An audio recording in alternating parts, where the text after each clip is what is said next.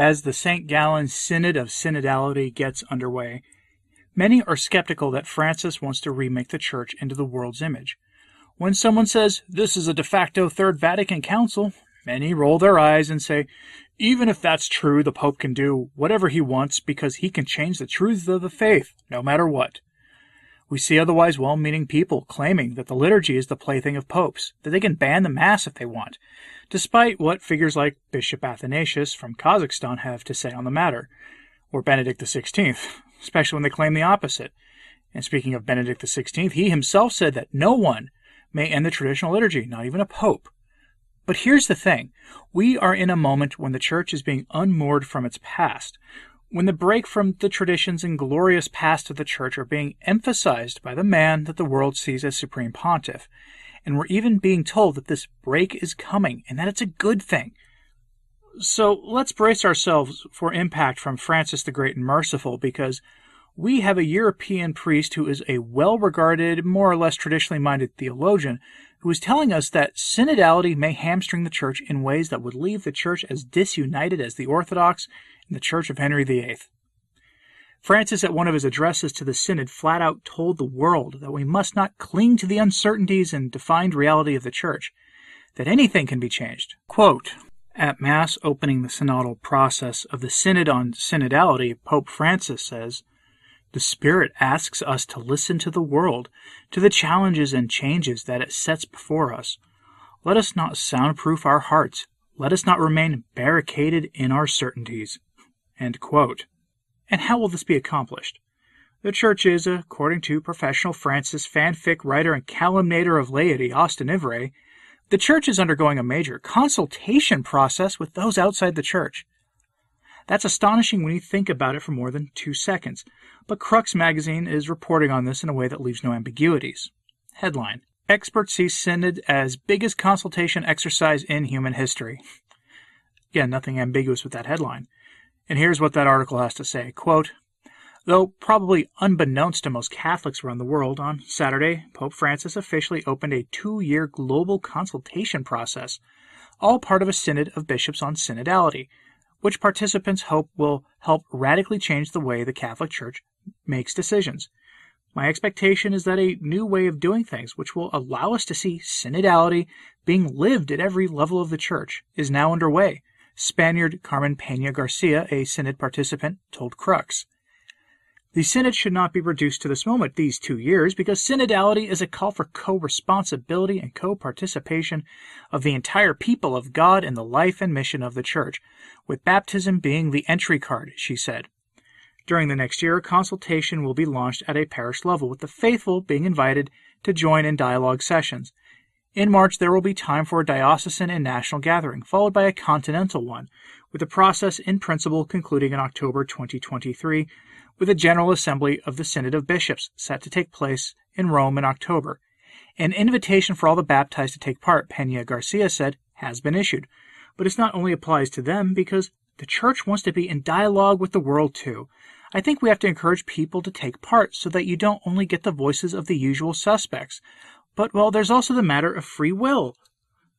Addressing those who are doubtful of the process because they fear it might end with everything in the church teaches up for grabs, Pena Garcia urged people to not be afraid. We have to listen, but the principles and the deposit of the faith are not changing, she said. Sure, the deposit of the faith won't be changed. Remember, Francis said we must not cling to our rigid certainties, so anything including the deposit of the faith is up for grabs, at least in the minds of the people running this. The one certainty we have is that after the Synod, the usual suspects will all jump to their podcasts and blogs and television shows to do the mental gymnastics required to tell us how the changes in the faith they're going to push will in fact not be changes to the faith at all. It promises to be a huge unholy mess, so please keep praying for the church in this time. One influential European priest, Monsignor Bux, has rec- recently given an interview in Messa in Latino magazine where he hit on a number of topics, but his words on the Synod are the perhaps most interesting. Now, I and others have said that the Synod represents a leveling of the Church, where the laity and rogue bishops will be able to determine the metaphysical reality of the faith. At least that's how it will appear. Monsignor Bux agrees with that assessment, that what Francis wants is to change the Church. According to Monsignor Bux, the objectives of the Synod and of Francis are the following quote, perhaps a change in the nature of the church, apparently without touching the doctrine. The Catholic Church, from hierarchical communion, would slide towards a permanent assembly of clerics and laity that decides everything, depriving the bishops, who are the only institution of divine right together with the Pope. It would be done in the way that has been seen in the other synods of this pontificate. And what would that look like in practice? Well, according to Monsignor Bux, Francis and his hirelings would know the outcome ahead of time. If you were in their position, here's what you would do to remake the church in your own image using synodality. Quote, you decide on a topic, you have the preliminary text prepared by more or less experienced friends so that you know the conclusion from the start. Then, using homilies and the off the cuff interventions during the proceedings, a sort of moral persuasion is activated towards those who think differently, in order to isolate them and make them feel a minority, unable to conceive novelty. Mutiny against the faith. These off the cuff statements that Francis is so famous for are his main mechanism for overtly and publicly signaling his intentions and desires to the assembled bishops. It's a great exercise in power for the Synod, and Francis is quite skilled at it. Why do some of us call the St. Gallen Synod a de facto Third Vatican Council? Because at Vatican II we had a lot of the same messaging brought to the fore. Again, Monsignor Bux tells us, when asked if a mutiny against the faith would even be triggered, quote, Under Paul VI, there was talk of a holy ministerial church, now of a holy synodal church.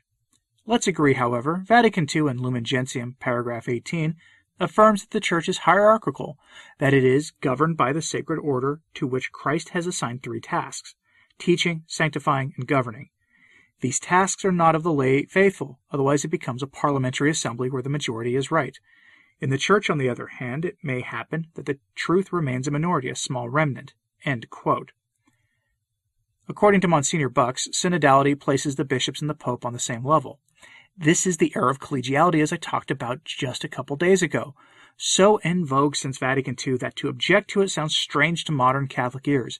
Yet remember, the Pope is the supreme pontiff, and in theory what he says goes as long as it does not conflict with the deposit of the faith.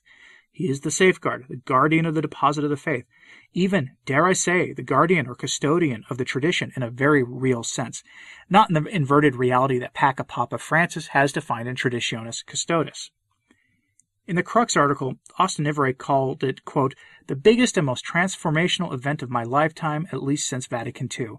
It may be the biggest consultation exercise in human history. Yet I think few Catholics are even aware of it, and bishops are mostly lying low. My question is this. Why is the church being consulted by people who aren't part of the church? This is strange if anyone thinks about this critically for even a couple of minutes. Imagine any other, mm, because of the sensibilities of where we're all, where you're hearing this, imagine any other, shall we say, theological tradition that does not acknowledge Christ, consulting people who are not part of it and using their input to determine how they operate in the world and even what they believe. If you can't imagine that, that's because you have a functioning critical thinking skill set. It's absurd to think that it's reasonable for us to do that, but here's the thing. This isn't the first time we know for a fact that this has happened in the Catholic Church after the council confirmed Stonecutter, Archbishop Annibale Bugnini worked with a council of the followers of Luther and Calvin to design the Novus Ordo Mass. He's admitted it himself. These were adversaries of the faith, working together to determine what right and just worship of God would be for the Catholic faithful. Think about that for a moment. It's so absurd that Catholic worships according to the designs of our own adversaries, whose theology is so wholly different than ours, that you might have to ask what level of influence that had when they designed the new Mass. And the easy answer is that it had to have had a lot of influence, judging from the plummeting numbers of Catholics who believe what the Church teaches and professes to be true on any number of topics from across the board that just happens to separate ourselves from our so called separated brethren. Now, the institution calling itself the Catholic Church is going to do this again because apparently we're supposed to dialogue with the world. Here's a newsflash for the bishops who just don't get it yet. The only dialogue we're to have is with the spreading of the gospel and the baptizing of all according to what our blessed Lord told the apostles, and by extension, us. That's really about it. The church is to speak the truth when it's unpopular and issue, and issue the universal call to penance and holiness, not an exchange of ideas or whatnot. This is all just so absurd. This desire for dialogue was reiterated by Paca Papa Francis when he said at the Synod, quote, Dialogue between priests and laity. I underline this because sometimes there is an elitism in the presbyterial order that separates them from the laity, and the priest becomes the patron of the barracks. End quote. There's that dig at clericalism again, which is really a dig at the traditional understanding of the hierarchical nature of the church. The point Francis is trying to emphasize is the consultative nature he wants, where the laity give real input and pressure the bishops to follow their will. The problem with this approach was expressed perfectly by, De- by Deacon Nick Donnelly on Twitter when he said, quote, People are calling Pope Bergoglio's synodal process Vatican III. This will be a consultation of one of the most ignorant, poorly catechized laity in the history of the Church, led by the most ignorant heretical hierarchy since the crisis of Arius. Catastrophic doesn't cover it. End quote. Yeah, pretty much, Deacon Nick. Pretty much. I'll close with this. Cardinal Tagle, the possible future Pope Francis II, was asked by Vatican News about the Synod, and he invoked St. Joseph as the patron of the Synod, specifically that we should all emulate his silence in the face of the Synod going so far as to say that we should remain silent even if the synod does negative things. Yeah, how about no, Your Eminence? I'll just not be doing that, for we must speak the truth when the modernists pursue their aims, especially when they do so as openly as they will be in the next two years. But I do like his idea in one way. We can invoke St. Joseph, terror of demons, because ultimately modernism is a heresy. Is the synthesis of all heresies. And heresy has to have some demonic influence. So, yes, do as Cardinal Tagle says in one way invoke St. Joseph, patron of the Universal Church and terror of demons, to prevent the modernists from achieving their goals in this synod. But let me know what you thought about this in the comments, please. As always, pray for the Church.